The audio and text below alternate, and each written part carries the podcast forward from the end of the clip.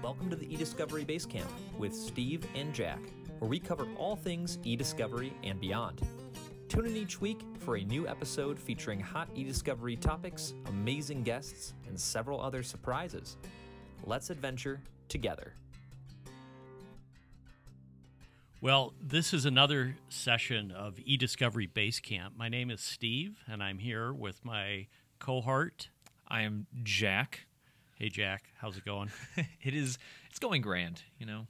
So today is a bit of a notable day here. We, some of you may know that we work and reside in the city of Minneapolis, and our city, our fair city, has enjoyed a bit of media attention, particularly in the last few weeks around the Derek Chauvin trial. Just because this seems to be a very propitious day, we thought we would shift gears rather than talking about our the topic that was scheduled for today. We're going to talk a bit about Minnesota and what Minnesota means to us, what Minnesota has been to a lot of people over the years. Minnesota, I think, was founded in 1867. Do you want to fact check me on that, Jack? We were seeing that on the news yesterday as we were waiting for the verdict, and they had a image of, I think, the judge's bench, Peter Cahill's bench, and there was a big Minnesota seal on the front of the bench. I'm seeing, according to Wikipedia, it's 1858. Okay, so I was not close, but not too far off. Right century, right zip code, wrong neighborhood or whatever it is. At least I got the era. Yeah, you got the era. That's good enough. Right. All right. Well, very good. So anyway, I'll start with this, Jack. I went to a school where in my freshman dorm, most of the guys that I lived with were from New York, New Jersey, and Boston. Mm-hmm. And they lived in a pretty small world, even though they lived in a big part of the country, big cities, etc. None of them had any idea where Minnesota was. I know exactly how that feels. I remember getting asked, is that near Ohio? Yeah. Is that next to the state of Washington? Is that in Canada? Yeah, so they really had no idea, no interest, no concern. But anyway, I did have a good friend who, interestingly, grew up in Pittsburgh, Pennsylvania, and his family enjoyed a cabin for many years, maybe a couple of generations, in northern Wisconsin, not too far from Superior, Wisconsin, which is just over the border from Duluth. He was very familiar with the territory and said great things about it. Well, that's great. We have an advocate then. We do. In Pittsburgh. We have at least one advocate. But I've lived here most of my life, all but 5-6 years, and I have enjoyed living in Minnesota. It's been a little tense over the last year, and particularly in the last 6 weeks. Mm-hmm. But we just wanted to talk a little bit about our fair state for people that may not know a whole lot about Minnesota. Many people know that we've got a few lakes. Couple. We're known as the land of 10,000 lakes. You're going to fact check this for me too, but I know that the number is...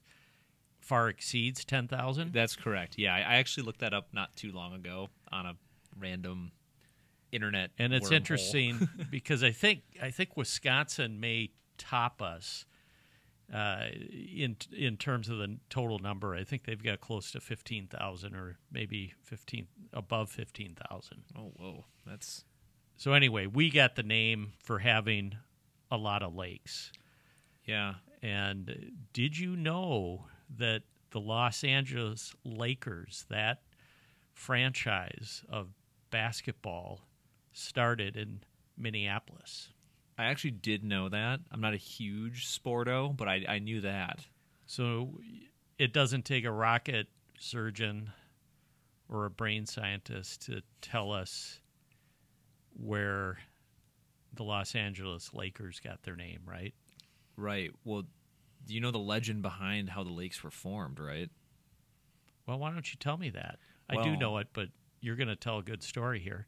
It's not a super long story, but it's that, you know, if you're not familiar with Paul Bunyan is a legendary giant lumberjack here in Minnesota that, you know, is lurking around in the woods somewhere, chopping down the biggest trees, and his faithful companion is Babe the Blue Ox. And a lot of people say that the lakes in Minnesota were caused by the hoof prints of Babe the Blue Ox. That's right. Filled up with rainwater.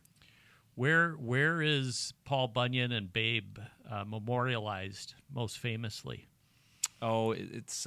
what town in Minnesota? Oh, okay. Hold on. I want to say Duluth, but it's not. It's definitely north. It's north. Is it Bemidji? Yeah, I think it's Bemidji. You know what Bemidji means in Ojibwe? Tell us. It means the river cuts through it. Yes. Which is really cool, yeah. I think. That's awesome. That's great. You're reminding me of some great historical facts. Let's, you know, as long as you brought up Paul Bunyan's name, let's talk about a few other famous people, notable people that have come from Minnesota. Yeah. Over the years. We've got a mix of Hollywood folks, famous musicians, famous innovators, politicians are on the list. We're a... always been a democratic state, as long as I have understood. Yeah. So guys like Hubert Humphrey, Walter Mondale, came from Minnesota. Those are a couple of the most notable. Musicians. Bob Dylan grew up in Duluth, which is a chilly place. Yeah. It's northeast. It's right on Lake Superior, and to see 30 below zero in the wintertime is not uncommon, and it's windy, as you can imagine. Lake Superior appears to be more like an ocean than a lake. Mm-hmm. Mm-hmm. A guy who changed his name when he became famous. Who was that? I'm gonna have to go with Prince. You are correct. Paisley Park, Chanhassen, Minnesota. I've been there. I've seen the setup. I got to see it shortly after it opened. Really? Yeah. Wow. Before it was open to the public. Right. Oh, because you got to see it how it was kind of meant to be for Prince. And do you know who gave me a tour of that place? Who's that? It was your father. My father? Yes. How did he get the keys to the castle there? We're going to talk about that later. Oh, okay. Well, let's not get too far ahead of our skis here. All right. So some other famous musicians, the Andrews Sisters. Probably a little bit before your time, Jack, but I don't have a date on them. The Replacements, the Gear Daddies, the Jayhawks, the Suburbs, Jimmy Jam and Terry Lewis, Morris Day, Peter Himmelman. And I pulled this one out, a hip-hop artist. I just like the name, Jelly Bean Johnson. That is amazing. Never heard of him before, but apparently came from Minnesota. A notable Minnesota legend, Jelly Bean Johnson. Yes. So we were looking for famous bands, famous musicians. There is one on... It didn't make the list for some reason, but they won Star Search. It may have been one of the first years. And for those of you who are young in the audience, Star Search was really the precursor to American Idol. It was back in the 80s and 90s. And I believe in 85, 86, a band from Minnesota won Star Search. The band's name was Limited Warranty, and the keyboardist was my brother and your father. That is correct. Ed McMahon hosted that show on a weekly basis, and Bob Hope was the guest host the night that Limited Warranty won. So my parents and my brother got to meet Bob Hope and Ed McMahon, and that was a pretty cool thing. I can imagine. That would be... I've only seen the really grainy video recordings of it, and can't really tell what's really going on, but it looks like a blast.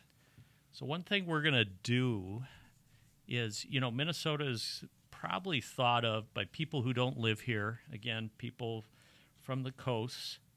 You know, my good friends from New Jersey and New York and Boston thought of us as a very agrarian culture. So farmland, right? Mm-hmm. Just two-lane highways, tractors scattered throughout the highways, cornfields on either side, that sort of thing. Yep.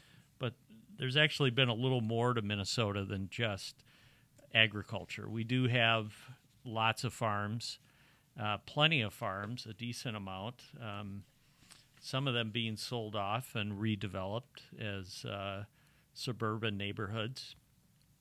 But there are quite a few companies that got their start, have remained in Minnesota for decades, are headquartered here. So I'm just going to go through a quick list of a few of those. And Excellent. I'm going to ask you to help me out with this, but Target is certainly one. Mm-hmm. That's could be high on the list. Cargill, yep, agricultural-based company. Land O'Lakes, another agricultural-based company. General Mills, which really started in the same area of industry. Pillsbury, which eventually merged with General Mills. They all started here, Minnesota. We have a few banks, notable banks, Wells Fargo, U.S. Bank. One thing that's really prominent and always has been in Minnesota is the medical community. Mm-hmm. Medical device innovators have been a big segment to the Minnesota economy. Medtronic, St. Jude, the Mayo Clinic, the University of Minnesota. Allina Health, Guidant. Started here, merged with Boston Scientific. They have a major presence here. Aveda. My hair has never looked healthier because of Aveda. So we'll throw Aveda into the medical community. Yeah, why not? You know, it's maybe not. That's a bit of a stretch. Yeah. So a few fitness companies. Anytime Fitness, Lifetime Fitness, Nordic Track got its start here. Rollerblades, the guy who invented rollerblades was from Minnesota and started his company here. I think that was started in a garage. Hormel is another, probably fits in with Land O'Lakes and General Mills. 3M. Who are those guys?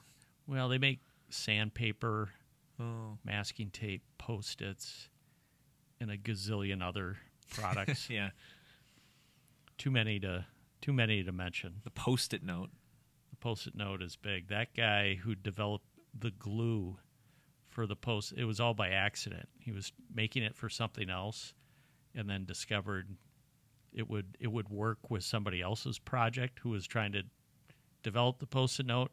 And his adhesive was way too sticky. Mm. And this guy had a bad batch of not-so-sticky adhesive, and they tried it, and apparently that was the winner. Funny how that works out. Yeah. Smart guys, innovators, but it happened by accident in a way. Sleep Number, those fancy beds that you blow up and control to your special number. Yep. Radisson Hotels, Famous Dave's Barbecue, Dairy Queen. Oh, yeah, Dairy Queen. Edina Realty, Ecolab, and one of my favorites, Polaris. So that's a number of companies that have called Minnesota their home. Honeywell, Graco, Lawson Software. You know, something crazy about the Edina Realty is that, you know, having I grew up in Edina, and I saw Edina Realty everywhere and didn't really realize it was a nationwide company. And I think I was down in Arizona, and I saw Edina Realty, and it blew my mind. I was like, oh my, we have one of those in my hometown. Oh my gosh, how did it make its way all the way down here? And my parents told me that it was a national company indeed. So well, and it was started in the town where you were born and where you grew up. Yeah, the town of Edina, which is a takeoff on Edinburgh. I really should say that correctly. Again, I'm pronouncing things really poorly today. Edinburgh. Yeah. I actually lived in Edinburgh for 6 months. But Edina is a derivation of that name. And it was founded by the Scots. Really? That's why we got Edinburgh Park. Yes, but exactly. People in Edina call it Edinburgh Park. You know? Correct. They have no clue. No clue. Well, let's talk about some other people from Minnesota. All right. Have you ever heard of Garrison Keillor? I have, yep. Mm-hmm. Lake Wobegon guy. Oh, yeah. We had talked about a couple of politicians. How about Laura Ingalls Wilder? I have heard that name before. Little House on the Prairie. We talked about Bob Dylan, Prince. Sid Hartman was a local news guy, just died last year at the age of 100, but he was nationally known and probably beyond that. Pretty famous guy. Anne Bancroft, John Pillsbury, Lindsey Whalen, basketball star, William Mayo, of course. How about this one from St. Paul, Minnesota, F. Scott Fitzgerald. Holy cow. Who would have thunk? I always thought that he would be from, Cape Cod. Right, right. Nantucket. Exactly. Somewhere on the East Coast. Guess not. Judy Garland. Oh, yeah. Do you know who Judy is? Of course. Okay. The Wizard of Oz, all that stuff. Excellent. See, I am You are well-versed in my Minnesota people. Jessica Lange, Winona Ryder. I'll give you 10 bonus points if you can guess what town Winona Ryder is from. Is it Winona? It is Winona. Ho-ho. Ding, ding, ding, ding, ding. And did you know that Winona is actually the Dakota word for firstborn daughter? Wow, you really have your languages down. It's important. Dakota, Ojibwe. It is very important. I'm impressed. Yeah. I'm impressed. That's great. John Madden used to coach the Oakland Raiders, famous TV announcer. That one surprised me. I didn't know John was from Minnesota. John Paul Getty. That one can surprise some people, too. And one of the most famous, I think, is Charles Schulz, the creator of Peanuts comic strip from St. Paul, Minnesota. So F. Scott Fitzgerald and Charles Schulz, at least, from the same town. That's crazy. A lot of those names surprised me. Yeah, so Minnesota is a little more than a farming community. It's rich in history. It's been rich in culture. A lot of music, a lot of technological innovations have come out of Minnesota. And we're going to talk about a few of those innovations. And these are, I've got them in date order. I'm not going to read through all of them, but in 1879, so that's probably where I got that one date from. Oh, or close to it. I guess you said 1858. Yep. 1879, Great Northern Railroad. And it's James J. Hill. So there's another famous person that didn't make our list, but now he's on it. So that railroad ran from Minnesota to Puget Sound. It was the only completed transcontinental railroad that was financed completely by private funds, thanks largely to the land it acquired in North Dakota and Montana. The thermostat for your furnace That's about as Minnesotan as it gets. It is. A guy by the name, get this, from Switzerland, Albert Butts. Mm. It was called a damper flapper that allowed coal-fired furnaces to be regulated via the world's first thermostat. Oh, that was It was a St. Paul business. The Butts Thermoelectric Regulator Company. Honeywell, of course, took over that that legacy and that company. Apparently, Butts Thermoelectric Regulator Company evolved into Honeywell International. Became one of Minnesota's most legendary and innovative companies. Huh. That's such a great name. Why change it to Honeywell? Honeywell is based in New Jersey these days, but they were for a long time based here in Minneapolis and suburbs, I believe. So get this, in 1912, the grocery bag with handles was invented in Minnesota. Walter Dubner. You said 1912? 1912. I would have put that much, much later. Yeah. Like in my lifetime. Yeah. I was born in 1913. Yes. How about this? The same year, Better Business Bureau. Oh, I love those guys. They're great. I get all these letters, that are like, oh, your web domain is expiring, and you got to purchase here's your bill, but it's really not a bill. It's just a... way for you to send them money, and then you just plug them into the BBB, and they say, don't do it. Well, this grew out of something called the Vigilance Committees that were established regionally by the advertising industry to ensure advertisements, the claims of advertisers, were true and accurate. Hmm. In 1914, the Greyhound Bus Company was formed in Minnesota, wow. in Hibbing. 5 years later, 1919, the pop-up toaster. That's life-changing. Pretty important. We're going to, I know what everybody's thinking here. All right, you're proving yourself to be kind of a farm country, bus lines, pop-up toasters. I didn't mention the concrete grain silo. That was intent. We left that out intentionally. Whoop-de-doo. Here's one for you, 1922, the water skis. Hey. This is a place that you're familiar with, Lake Pepin, Minnesota. Oh, yeah. It's actually part of the Mississippi, right? Mm-hmm. And it was a guy named Ralph Samuelson. He just attached 8-foot-long pine boards to his feet, grabbed hold of a rope behind a power boat, and that was the first water ski. I can't imagine that. Obviously, it was changed and improved, and the shape of the ski, and can imagine a bend and a curve, mm-hmm. especially at the tip.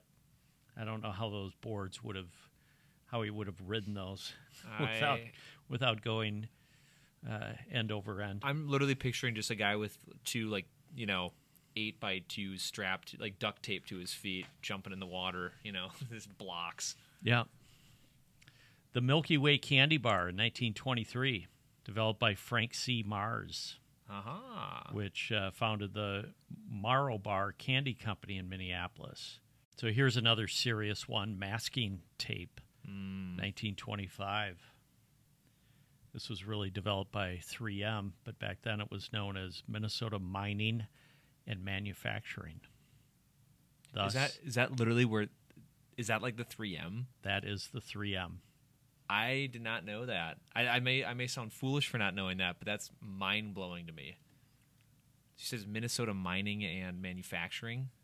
Minnesota Mining and Manufacturing. Wow. They were starting to move away from mining in 1925. They had headquartered on the North Shore of Lake Superior in Minnesota.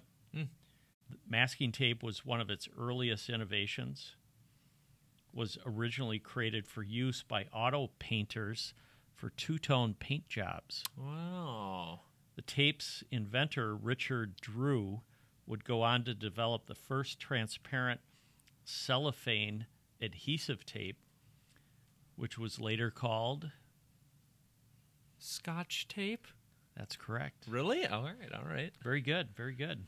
You're doing this without notes in front of you. I, of course, have notes. Staring blankly at the wall right in front of me as you're listing off all this stuff. All right, so let's get a little more serious about some of these innovations. All right, we talked about toasters and masking tape and candy bars and so forth. 1926. This is early. I had no idea it was this early, but the closed cabin commercial airplane. So imagine flying with no roof over your head. I don't think they did that commercially. Probably did it on a private basis. Right. But it was Northwest Airways, which would later become Northwest Airlines and then sold to Delta Airlines. It was the first U.S. airline to offer a closed-cabin aircraft. It was a 3-passenger Stinson Detroiter.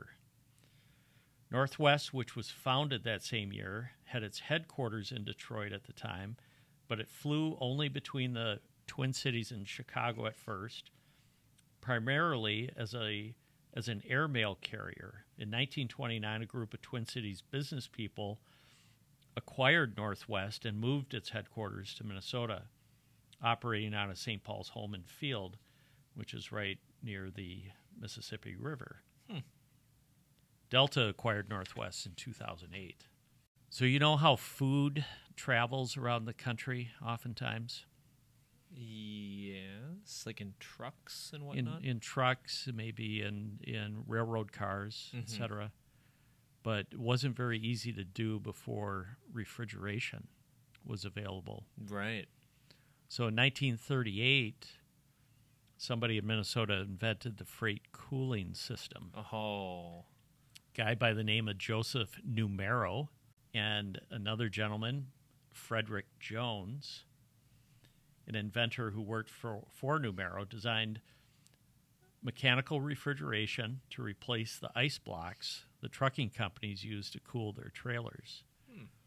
In 1940, here's a interesting one, the mass spectrometer for uranium-235.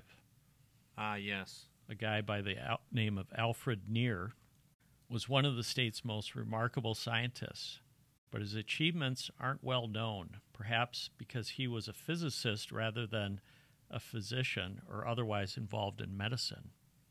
We talked about Minnesota being centric to medicine. Yeah. So at the University of Minnesota, it was crucial in the development of a pure sample of uranium-235, significant because that played a role in the Manhattan Project. Ah.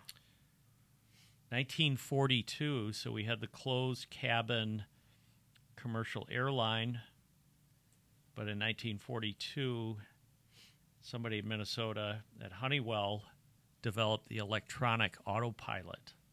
Again, very early. That's surprisingly early in time for autopilot. So they developed this for the U.S. Air Force and their bombers, helping pilots fly steadily enough to hit targets from high altitudes. Oh. In time, aerospace would become one of Honeywell's largest businesses. Interesting. So 1942, just before the U.S. really entered World War II. That was that autopilot was developed, so very timely, I imagine. Right, right. One of my favorites, and this goes back to my childhood, Tonka trucks were founded in Mound, Minnesota. And I actually knew growing up, I knew one of the members of the family. 1947, and they're still making trucks, I believe. Made in plastic now, not steel. Were they like real metal? Yes. Like bulldozers and stuff heavy. That's sweet. Like fairly heavy gauge steel. Oh, so you drop them on your toe. not a good time. But they felt like the real thing. That's awesome. As a kid, you felt like you had something substantial in your hand. Mm-hmm. Packaged cake mix. Oh. So going back to General Mills, Betty Crocker, Pillsbury, all of that. 1947, just add water, became much more, that innovation allowed products to become much more stable on the shelf. So they increased the shelf life. Cortisone. This is something I'm familiar with because I'm highly allergic to poison ivy. Oh. But it's a common anti-inflammatory used to treat maladies ranging from eczema to chronic joint pain. It's a steroid hormone secreted by the adrenal gland in times of stress. It was the Mayo Clinic, a researcher by the name of, well, a few of them, Edward Kendall, Philip Hench, and Harold Mason, identified cortisone and its ability to suppress the immune system. 1948 was the year. Minnesota made the first snowblower, 1951. Mm-hmm. You wouldn't expect that to come out of Florida, would you? Or probably not. South Carolina. Yeah, I'm going to say probably Minnesota's the right spot for that. I have a friend in the e-discovery industry. I kind of hope she's listening to this right now. But years ago, we were having a bit of a battle between each other. She lives in Nebraska. I live in the great state of Minnesota. Ah. Did I mention she lives in Nebraska?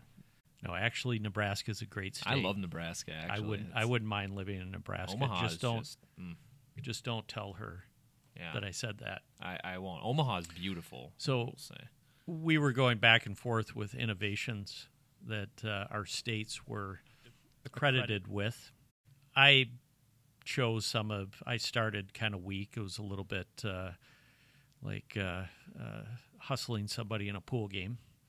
So I started with things like the pop-up toaster, and I think she started weak but couldn't ever go strong because there wasn't much in Nebraska. So when I started getting into the retractable seat belt, the implanted pacemaker, grocery bag with handles. Well, that was my weak side. What? Right? I think that's all right. Well, that is a pretty cool innovation. Mm-hmm, mm-hmm.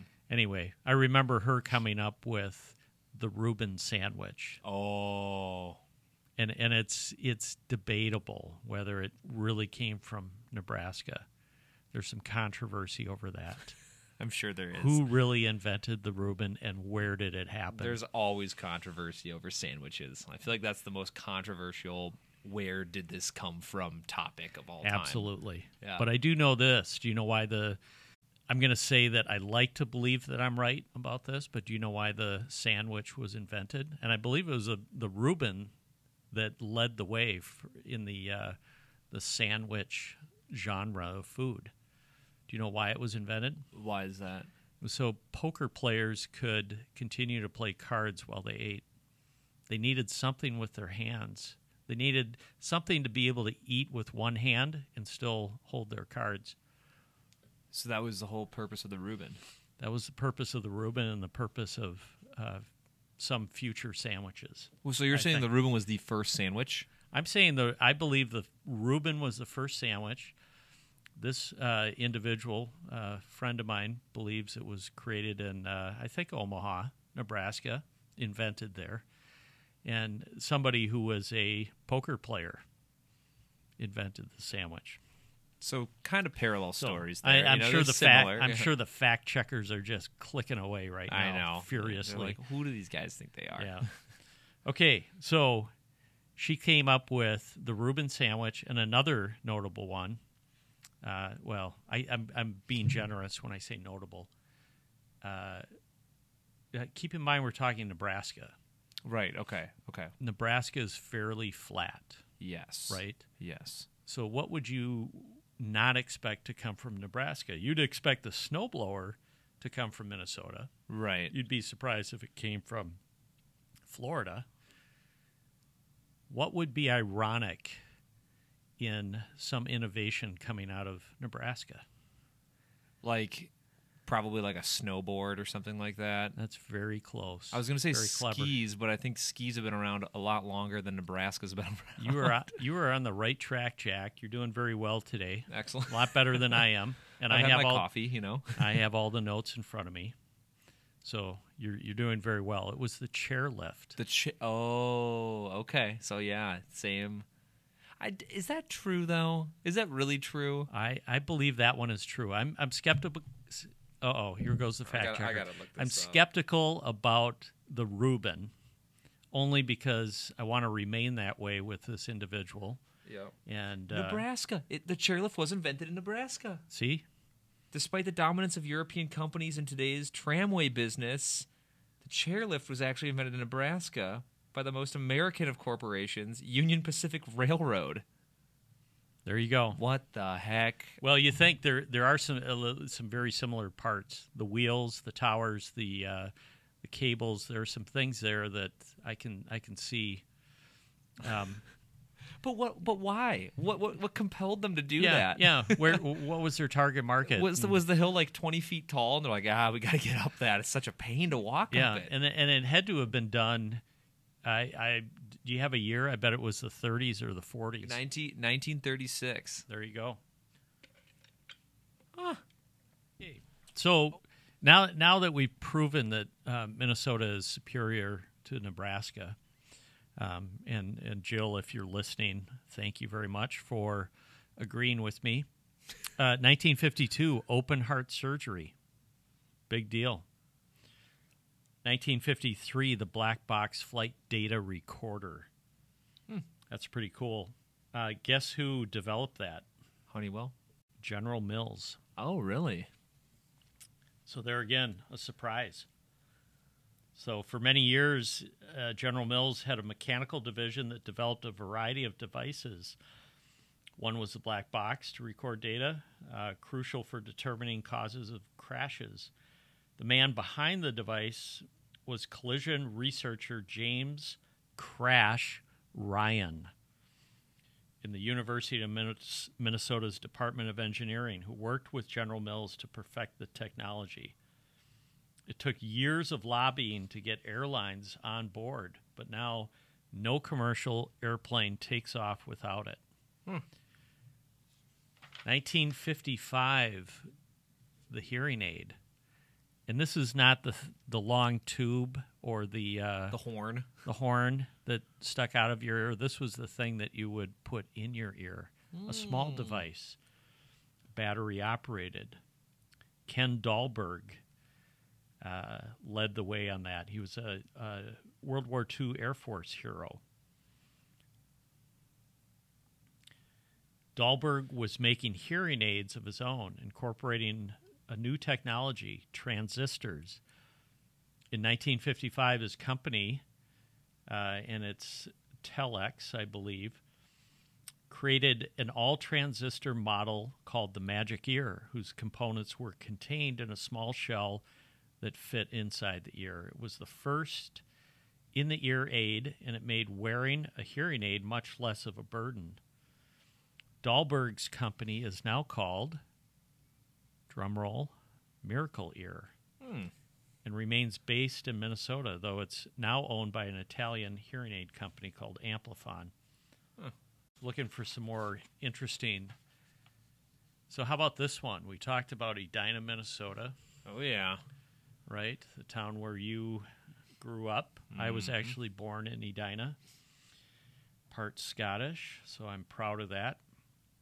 And I do have a kilt.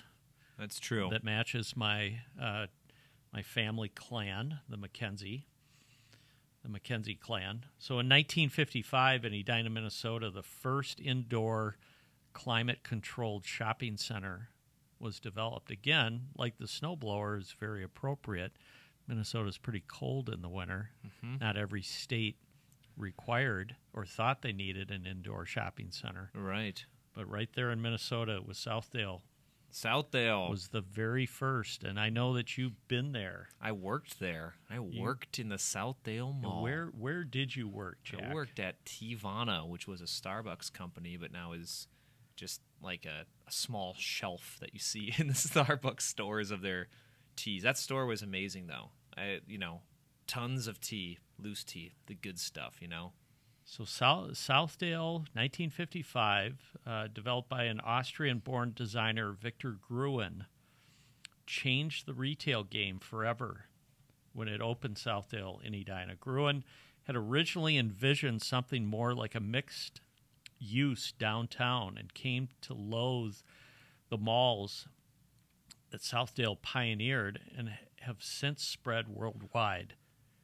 It's probably no coincidence that one of the world's largest enclosed centers is just a few miles away from the original. And can you tell me what that is? Is that the Mall of America, located in Bloomington, Minnesota, off 494 and 77. A stone's throw from the Minneapolis airport. It is. You are correct. Here's another appropriate innovation, the snowmobile. Mm-hmm. We talked about the implantable pacemaker. That was 1957. A guy by the name of Earl Bakken developed the pacemaker, battery-powered. It could be worn inside the body. Previously, they were large machines that had to be carted around next to the patient. Really? Very inconvenient, I'm sure. Sounds terrible. So with this device, Bakken launched the company Medtronic, now a global med tech giant. And I knew the son of this guy. And yes, the groundbreaking heart surgeon C. Walton Lillehei was associated with this breakthrough as well. He asked Bakken to create such a device after one of his heart patients had died. Hmm. That's pretty cool. Yeah. Here's one that'll surprise you. Unlike the snowmobile, the snowblower, the indoor shopping mall, how about the deep-sea submarine? Here we are in the middle of North America.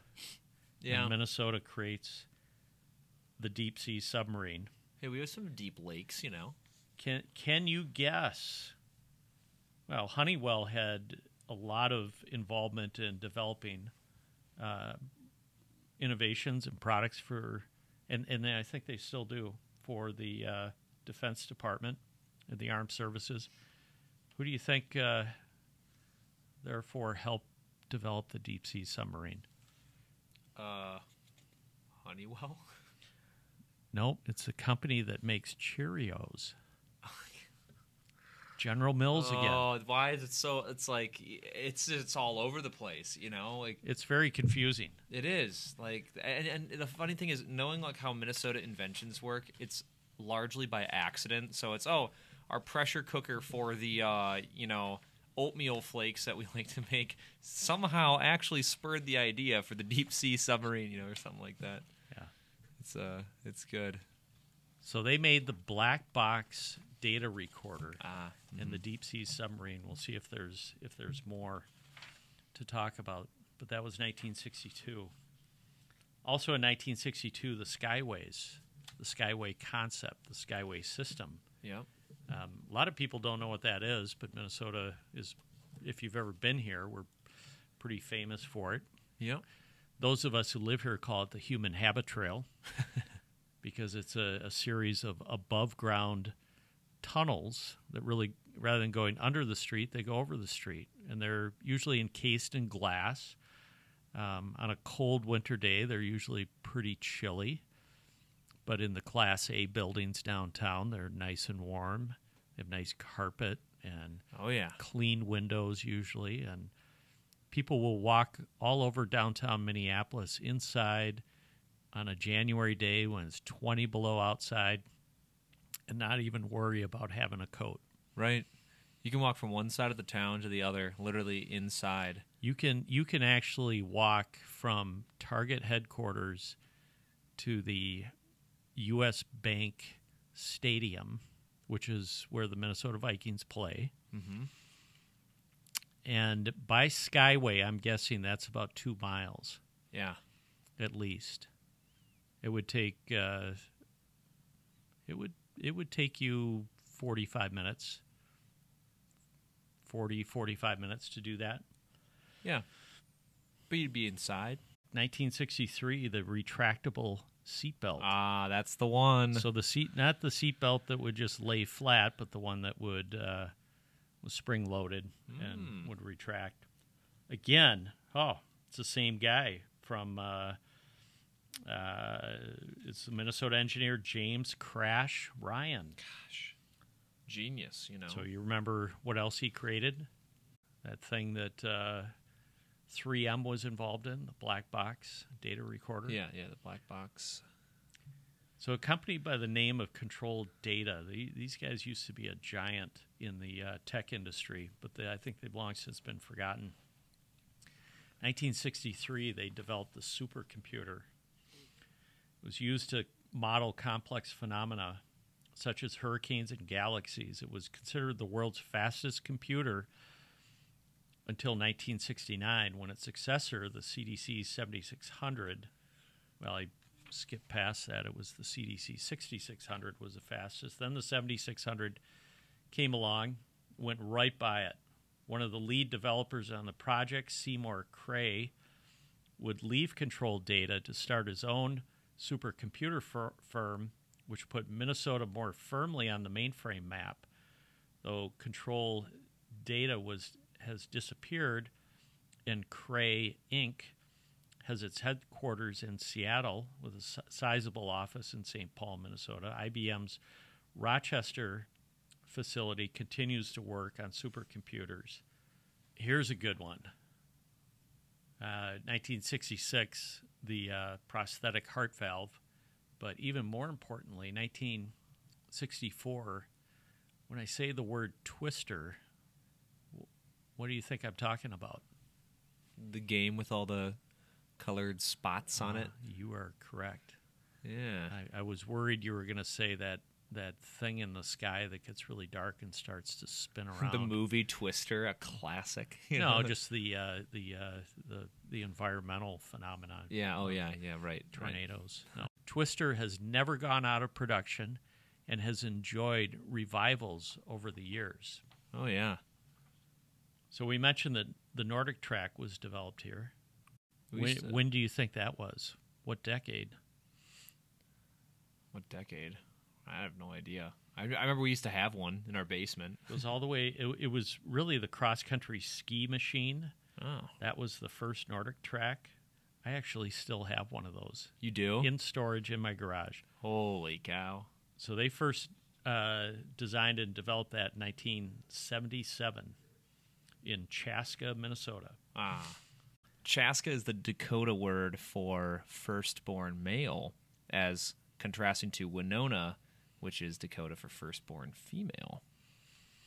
So I'm guessing Winona Ryder was the firstborn female in her family. That would be what the word would mean, but, I don't know. Maybe. I don't know if it's logical or not. Who's to say? I don't know. So I went to school with junior high and high school, with members of this family. But the grandmother, I believe, Rose Totino and her husband Jim ran a frozen pizza business. They sold it to Pillsbury in 1975, but Rose joined Pillsbury as a vice president and kept working to improve her work on frozen pizzas. And in 1979, she came up with the crisp crust frozen pizza, which I'm a big fan of. Oh yeah, they're like that's how you got to do it. Almost. I don't like soggy crust frozen pizza. I like crisp crust frozen pizza. Partly because it's really hard for me to say. Yeah, and it would be less hard on a different day, I believe. What was that? What was the brand of pizza? Totino's. Oh, it was Totino's. Oh, my gosh. Yep. That's awesome. 1980, rollerblades. 1981, satellite TV broadcasting.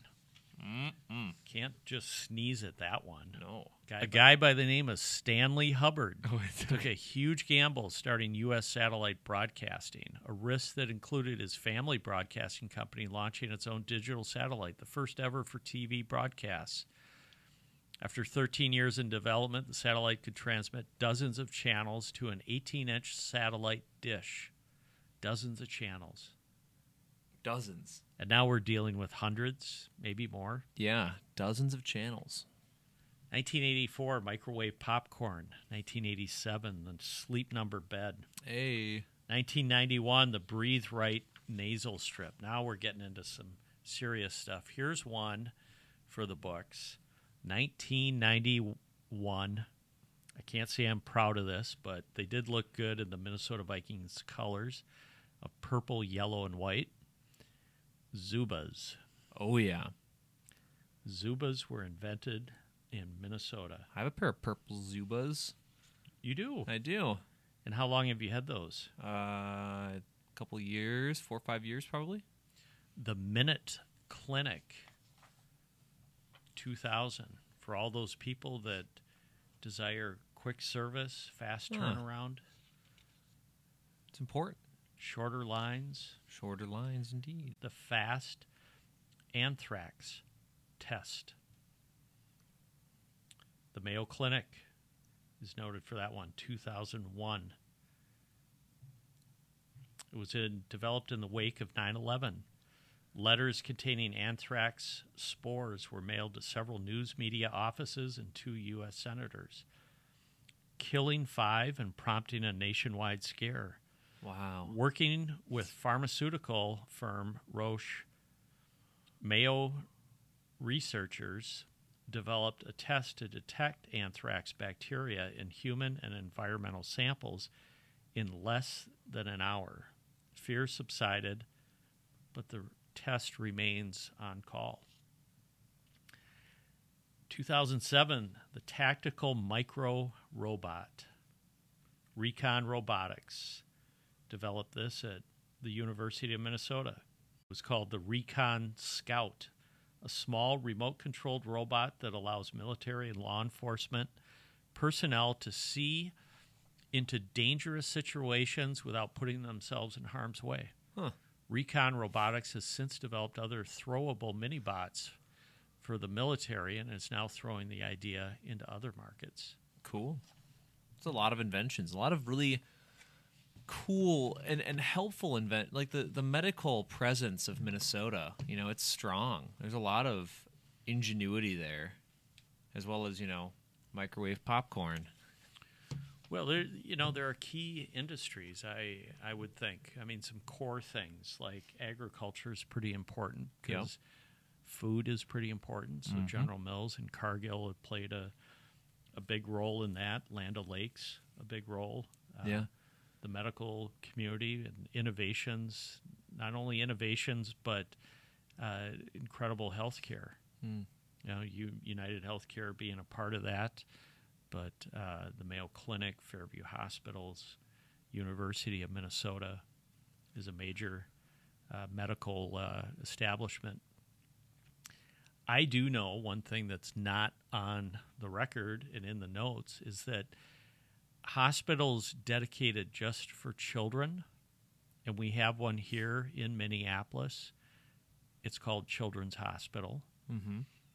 Was started and invented, really, the concept invented by a guy by the name of Oz Wyatt. He is the grandfather of a good friend of mine, Andy Wyatt. Oh. And I believe that was in the 20s or 30s. Wow. That started. He recognized that children needed and deserved specialized care. And he really started the whole field of pediatrics as a result. Wow. Children were just treated by general surgeons. Right. And they were kept, or if they were hospitalized, they were kept in regular hospitals. And this man recognized that children deserved and needed special attention.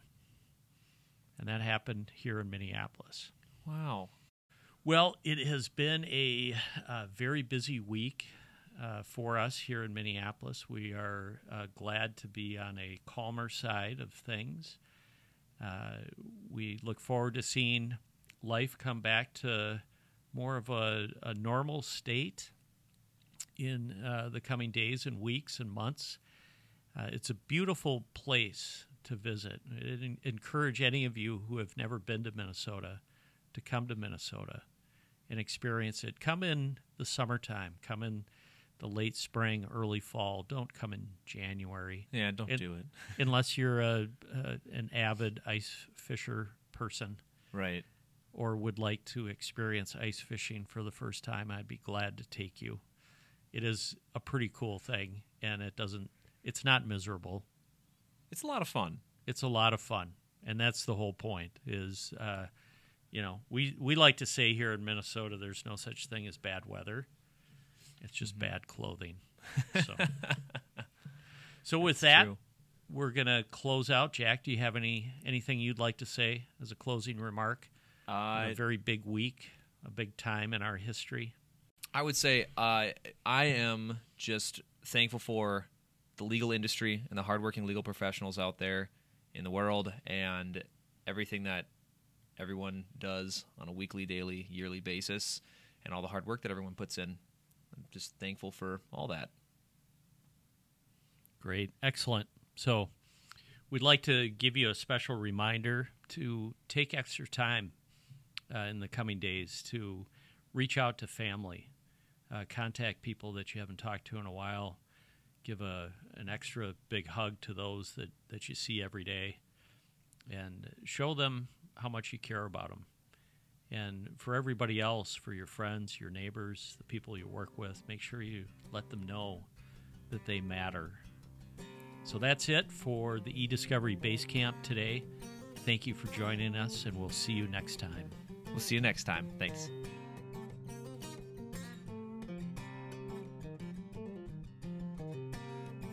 Thanks for tuning into this week's episode of the eDiscovery Basecamp.